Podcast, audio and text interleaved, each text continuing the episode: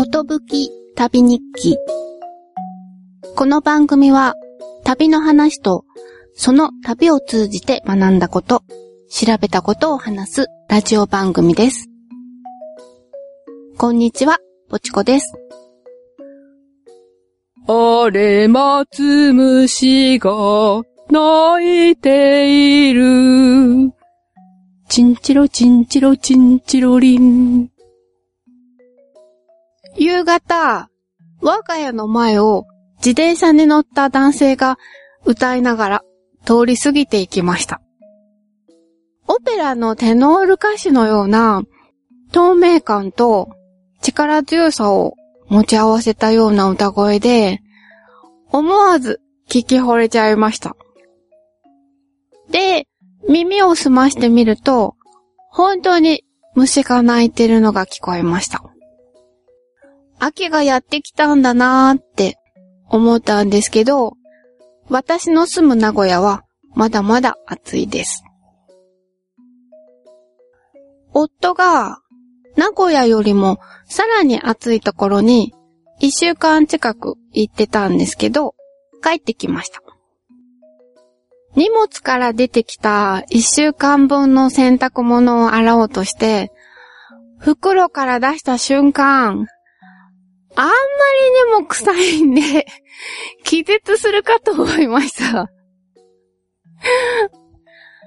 汗でぐだぐだになった服が、そのまんまビニール袋の袋に詰め込まれていってるんで、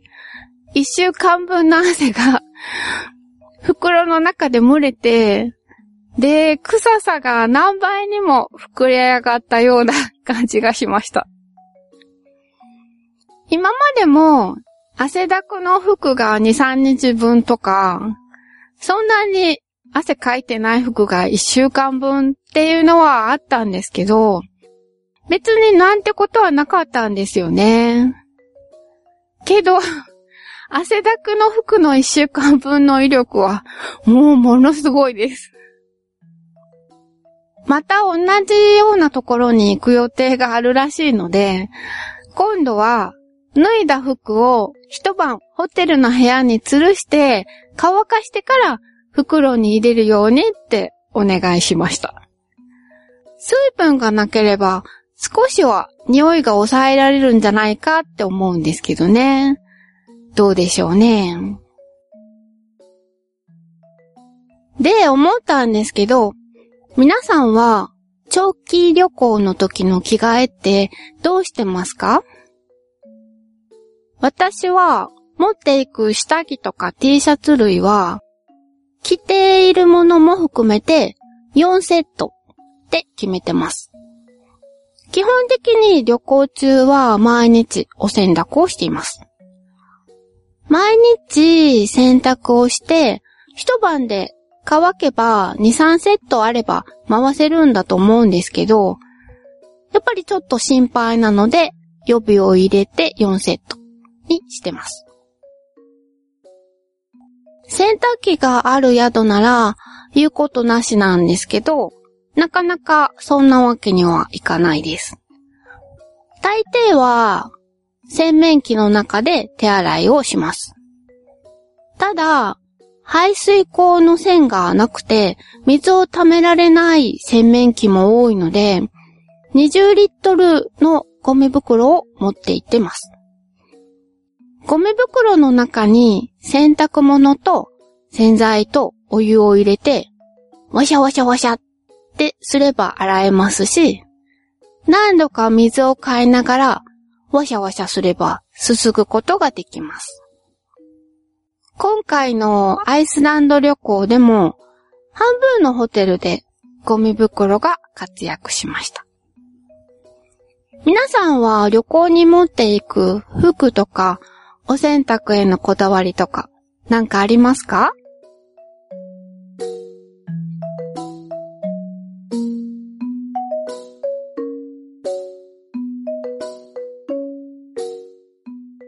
アイスランド旅行の4日目です。時は2023年8月13日、日曜日です。朝食にはホットドッグを作りました。アイスランドの人たちはホットドッグが好きみたいで、スーパーにはホットドッグ用のパンと、パンのサイズに合ったソーセージが売られています。パンもソーセージも5本入り。5人家族が多いのかな？と思いました。でも、夫婦2人で食べると半端になります。ホットドッグを作るとき、パンにどの方向で切れ目を入れますか？私はいつも真上から縦に切れ目を入れてました。なので、そんな感じに切れ目を入れたら、切れ目を入れた片側の上部がポロリと分離したんです。アイスランドでは横に厚みを半分にする感じで切れ目を入れるみたいで、パンにはすでに切れ目が入ってたんです。なので、私が縦に切れ目を入れてしまったので、ほぼ十文字に切れ目が入ってしまって、4分の1が切り離されちゃったんです。パンを1本ダメにしてしまいました。パンの切れ目には、前日に食べ残したポテトサラダを潰して、まず入れて、で、その上に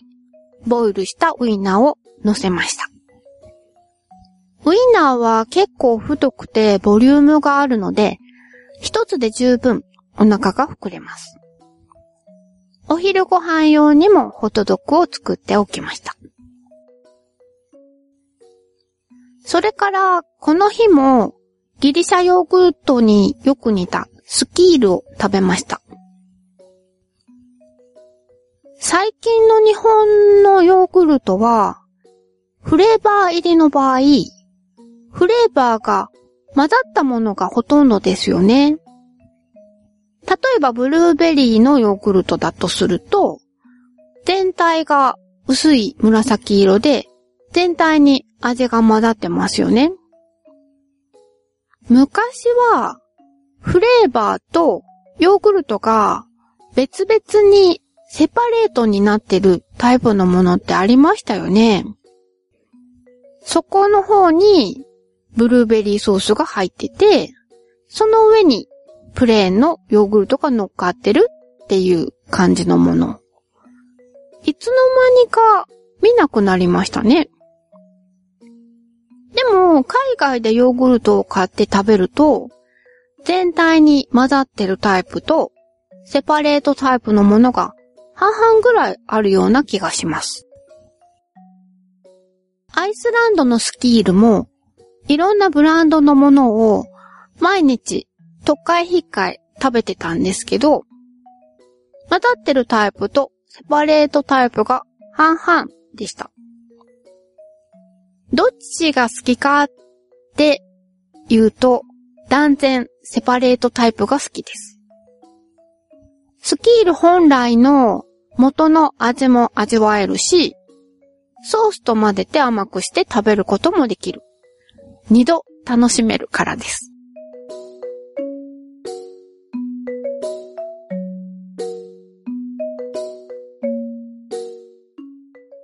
この日は、レイキャダールという温泉が流れる川へ行きました。初日に泊まったクベラゲルジという町の北外れから徒歩で1時間3.5キロの距離です。まず、ハイキングコースの入り口にある駐車場に車を止めます。ここの駐車場は時間制なので、料金を支払う機会に、ハイキングから戻ってから支払いをしてくださいって書かれてます。カメラで監視されているので、機械に車のナンバーを入れると、駐車した時間に応じた金額が表示されます。ちなみに、駐車代を支払わなかったらどうなるか。レンタカーの場合は、レンタカー会社へ請求が行くそうです。そして、レンタカー会社は、手数料を加えた金額を借りるときに提示したクレジットカードから引き落とすんだそうです。と、案内に書かれてました。駐車場には、お土産屋さんも兼ねたカフェがあって、ちゃんとトイレもあります。ハイキングコースにも川にもトイレはないので、ここで済ませておくのが無難です。で、そのトイレ、個室の奥に荷物棚があったので、そこにリュックを置いたんですね。で、用を済ませて、振り返ることもなく、そのままトイレを出てきちゃいました。手を洗ってる時に、なんか背中が軽いなと思ったんですよね。で、あー、リュッ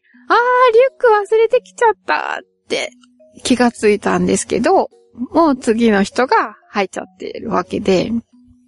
なので、ドアの前で待ってました。そしたら、出てきた人が私のリュックを持って出てきて、すごくいい笑顔で、はいって渡してくれました。海外に出ると、スリとか置き引きが多いっていう情報があって、荷物に神経を尖らせるんですけど、アイスランドは全然危ないっていう感じがしないんですよね。そもそも人が少ないし。なので、日本にいる時以上に気が緩んじゃっていました。駐車場のあたりにも、ポコポコと温泉が湧き出してて、煙も出てたり、あと、ひょいっとまたげるほど細い川に、あったかい水が流れてたりします。ここで足湯をしてるだけでも十分楽しそうだなぁなんて思ったんですけど、もっと規模の大きな温泉の川を目指して歩き始めました。前日の夜は雨が降って、朝はとっても寒かったんですけど、天気が良くなってハイキング日和となりました。けど、この辺りは小さな虫の大群がいっぱいいるんで、で、虫が邪魔くさくて、手で払うんですけど、全然払えないんですよね。お土産屋さんに、頭と顔をすっぽり覆う虫除けネットが売られてたんで、買ってこればよかったなーって後悔しました。で、歩いてる途中で、虫を一匹吸い込んだような気がしたんですよね。で、ふん、ふんって鼻から息を出して出そうと思ったんですけど、出てくる気配がなくて、気のせいかなって思ってたんです。でも、この日の夕方、ホテルの部屋に入って、鼻うがいをしたんですね。あの、私あの、毎晩鼻うがいをするのが習慣になってて、旅行中もちゃんとしてるんですね。で、片方の鼻から塩水を入れて、反対側の鼻から流れ出た中に、なんか黒いものが一匹入ってて、よーく見たら虫だったんですよ。やっぱり入ってたんだっていう驚きです。でも、もし鼻うがいをしてなかったら、この虫はどうなってたんだと思います？ずーっと私の鼻の奥に居座り続けて いたんでしょうか？もう考えたらちょっと怖くなりました。もう一回、あそこに行くことがあったら、絶対に虫除けネットを被らなければ、と思いました。行きは、ずーっと登りです。それも結構急な登りです。ぜいぜい言いながら登りました。小さな子供を連れたファミリーも多くて、ちっちゃな子供は元気なんですよね。どんどん抜かれていきます。そして、上りの1時間ってかなり長いですね。でも、時々、まるとしてあったかそうな毛に覆われた羊たちがいたりして、和みました。そして、ついに、湯気が立つ川が遠くに見えた時には、テンションが上がりましたよ。川幅は3メーターから4メーターくらいで、くねくねと蛇行してます。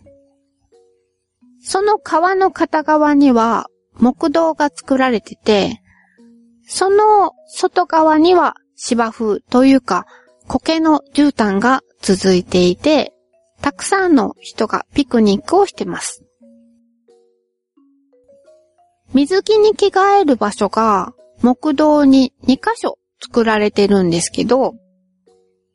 ついたてを十字に立てただけのもので、簡易にも程があるって感じです。人が少なくて、ついたての後ろに誰もいなければ、問題なくね、着替えられるんですけど、後ろの方にもたくさんの人がいるんで、丸見えなんですよね。なので、夫にカッパの上着を広げて立ってもらって、で、その中で着替えました。見ていると、私のようにパートナーにバスタオルとかを広げてもらって隠してもらう人もたまにはいましたけど、もっと大胆に着替える人が多かったです。上半身は堂々と着替えて、下半身はバスタオルを巻いて着替える人が多かったです。ヨーロッパの海に行くと、トップレスで体を焼いている人が結構多いので、人前で上半身を脱ぐことにあまり抵抗のない人が多いのかもしれません。そもそも人が着替えてるのをジロジロ見たりする人もいないですしね。中には服の下に水着を着てきて、そして濡れた水着の上に服を着て帰る人もいましたよ。ほんと、いろいろです。人はたくさんいるんですけど、温泉に浸かれるように整備されている部分はすごく長いので、全然混雑した感じはありません。川は一定間隔ごとに石を積んで川の流れをせき止めてプールのようにしてあります。深さは膝ぐらい。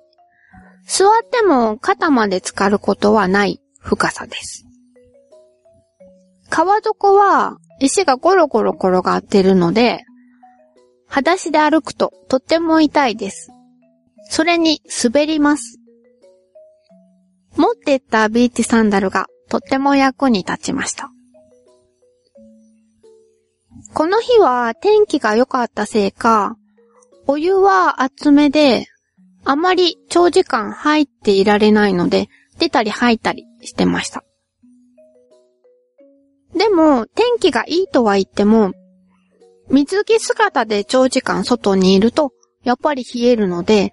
川に入って温まったり、そしてまた暑くなって出たり。ただ、ところどころに冷たい水が流れ込むところがあって、そこはぬるめで、長時間のんびりできるので、その場所は人気があって、どういった人がいると、すかさず誰かがそこをまた陣取るっていう静かな争奪合戦が繰り広げられていました。上流から下流まで、それほど温度の差はないんですけど、一番上流のあたりだけは、硫黄の匂いがきつくて、水温も高めで、川底の石が濃い緑色の藻に覆われてて、で、お湯を触ると、ちょっとピリピリした感じがあって、ここはとても入れないって感じでした。でも、入ってた人もいました。お湯に浸かったり、お弁当のホットドッグを食べたり、お菓子を食べたり、昼寝をしたり、一日のんびりと過ごしました。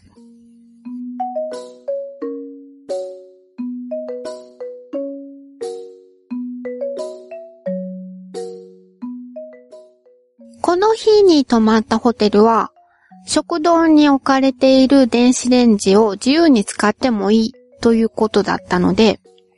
夕食はスーパーで温めるだけで食べられるものを買って、庭に置かれていたピクニックテーブルで食べました。食べてたら、ホテルで飼われている大きな犬がやってきて、足元で寝そべってて、とっても可愛かったです。うちの玉尾くんは今頃どうしてるかな？なんて会話をしながらご飯を食べました。食べたのはアイスランド産のラム肉のシチュー。ハイキング中にも羊に出会ったし、ドライブ中にもたくさんの羊を目にしました。スーパーでもラム肉が一番たくさん並んでたし、一番お値打ちなように感じました。その次が鶏肉。牛肉は結構高かったですよ。で、このシチューは、ボール状の容器に入ってて、下にマッシュポテトが入ってて、上にシチューが乗ってて、結構ボリュームがありました。もう一品が、トラディショナルアイスランディックフィッシュシチューと書かれたもので、お魚のタラの上にマッシュポテト入りのホワイトソースをたっぷりかけたもので、シチューというよりグラタンとかコキールみたいな感じのものでした。これがとっても美味しかったんで、日本に帰ってから何度か作ってみました。なので、作り方を紹介しますね。まず、お塩をしたタラを白ワインで蒸し煮にして、そしてグラタン皿に並べておきます。そして、ホワイトソースにマッシュポテトを加えて混ぜたものを上からかけて、オーブンで焦げ目がつくまで焼きます。で、出来上がりです。お魚は、タラじゃなくても、白身魚なら何でも合うし、ホタテを入れても美味しかったですよ。よかったらぜひ作ってみてください。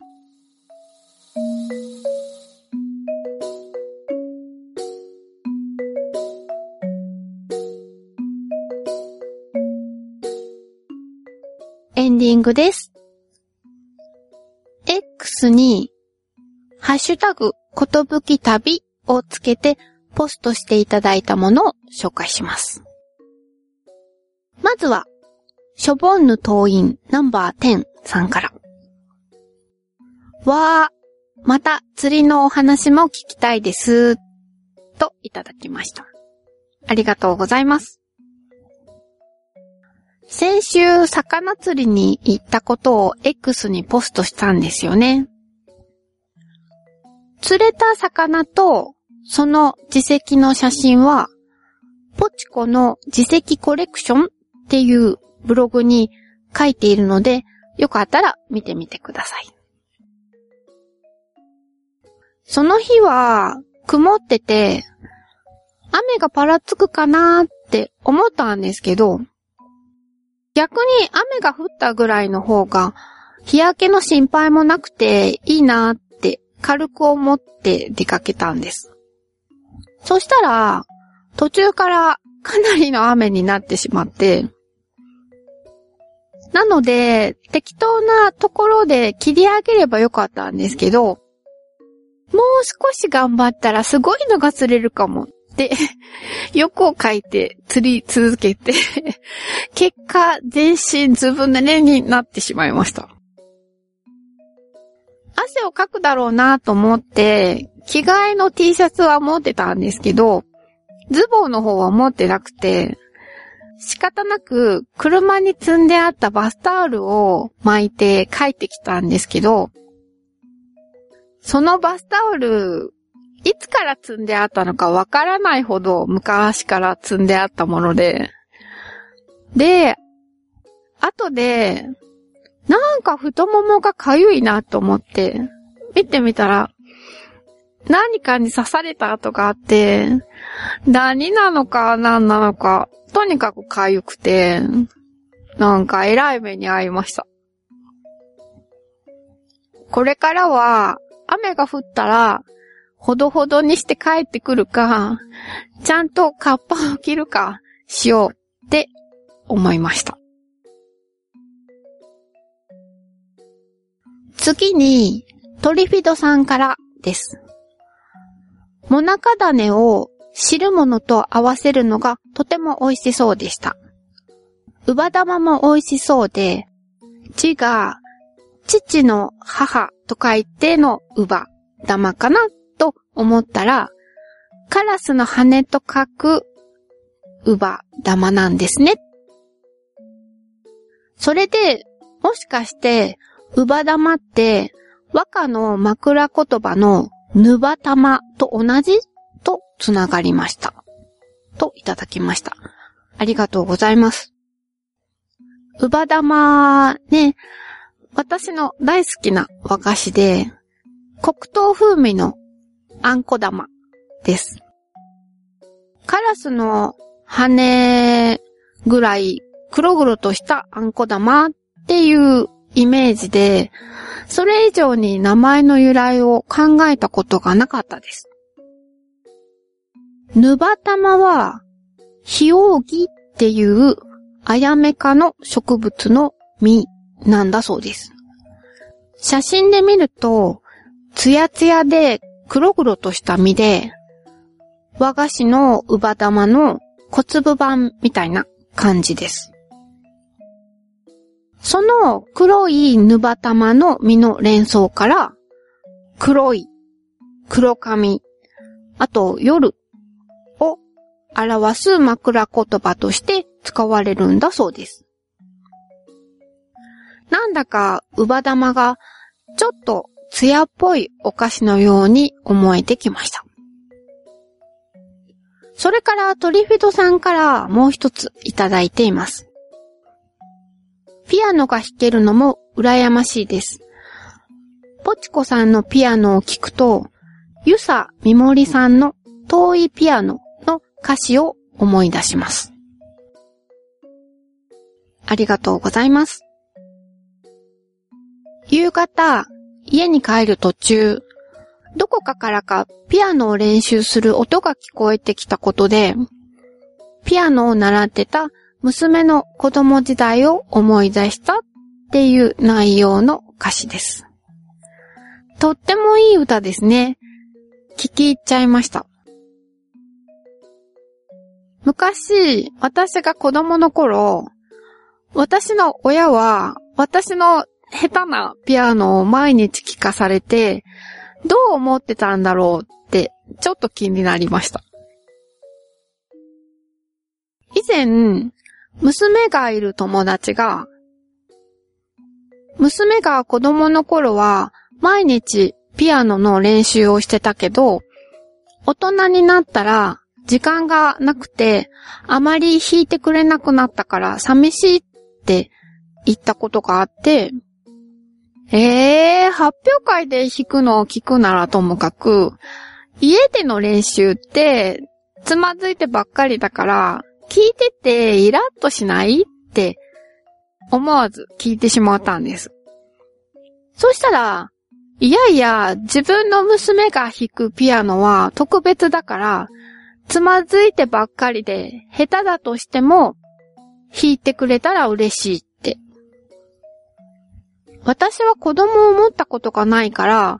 へえ、そんなもんなんだって思ったんですけどね。でも、まあ、みんなが同じように考えてるわけじゃないでしょうからね。うちの親は案外内心イラッとしてたかもしれないです。ちなみに、今私のピアノの練習を聞かされている夫はどう思っているかなんですけど、うるさいと思ってるなんて言われたら萎えるので聞かないです。でも、私が練習してる曲をよく鼻歌で歌ってるので、そんなにネガティブには感じてないんじゃないかなと勝手に思ってます。それから、この歌を聴いて思い出したおすすめの映画があります。彼女のいない部屋っていうタイトルのフランス映画です。見てて辛くなってくるような話なんですけど、とっても印象に残る映画でした。でも、細かい内容を話すと、見ても面白くなくなってしまうタイプの映画なので、機会があったらぜひ見てみてください。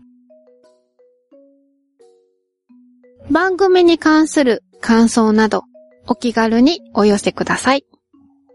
メールアドレスは、ことぶき旅アットマーク gmail.com。X では、ハッシュタグ、ことぶき旅。ことぶきはカタカナ、旅は漢字でポストしてください。よろしくお願いします。ということで、今回はこの辺で終わりにしたいと思います。また来週、ぽちこでした。さようなら。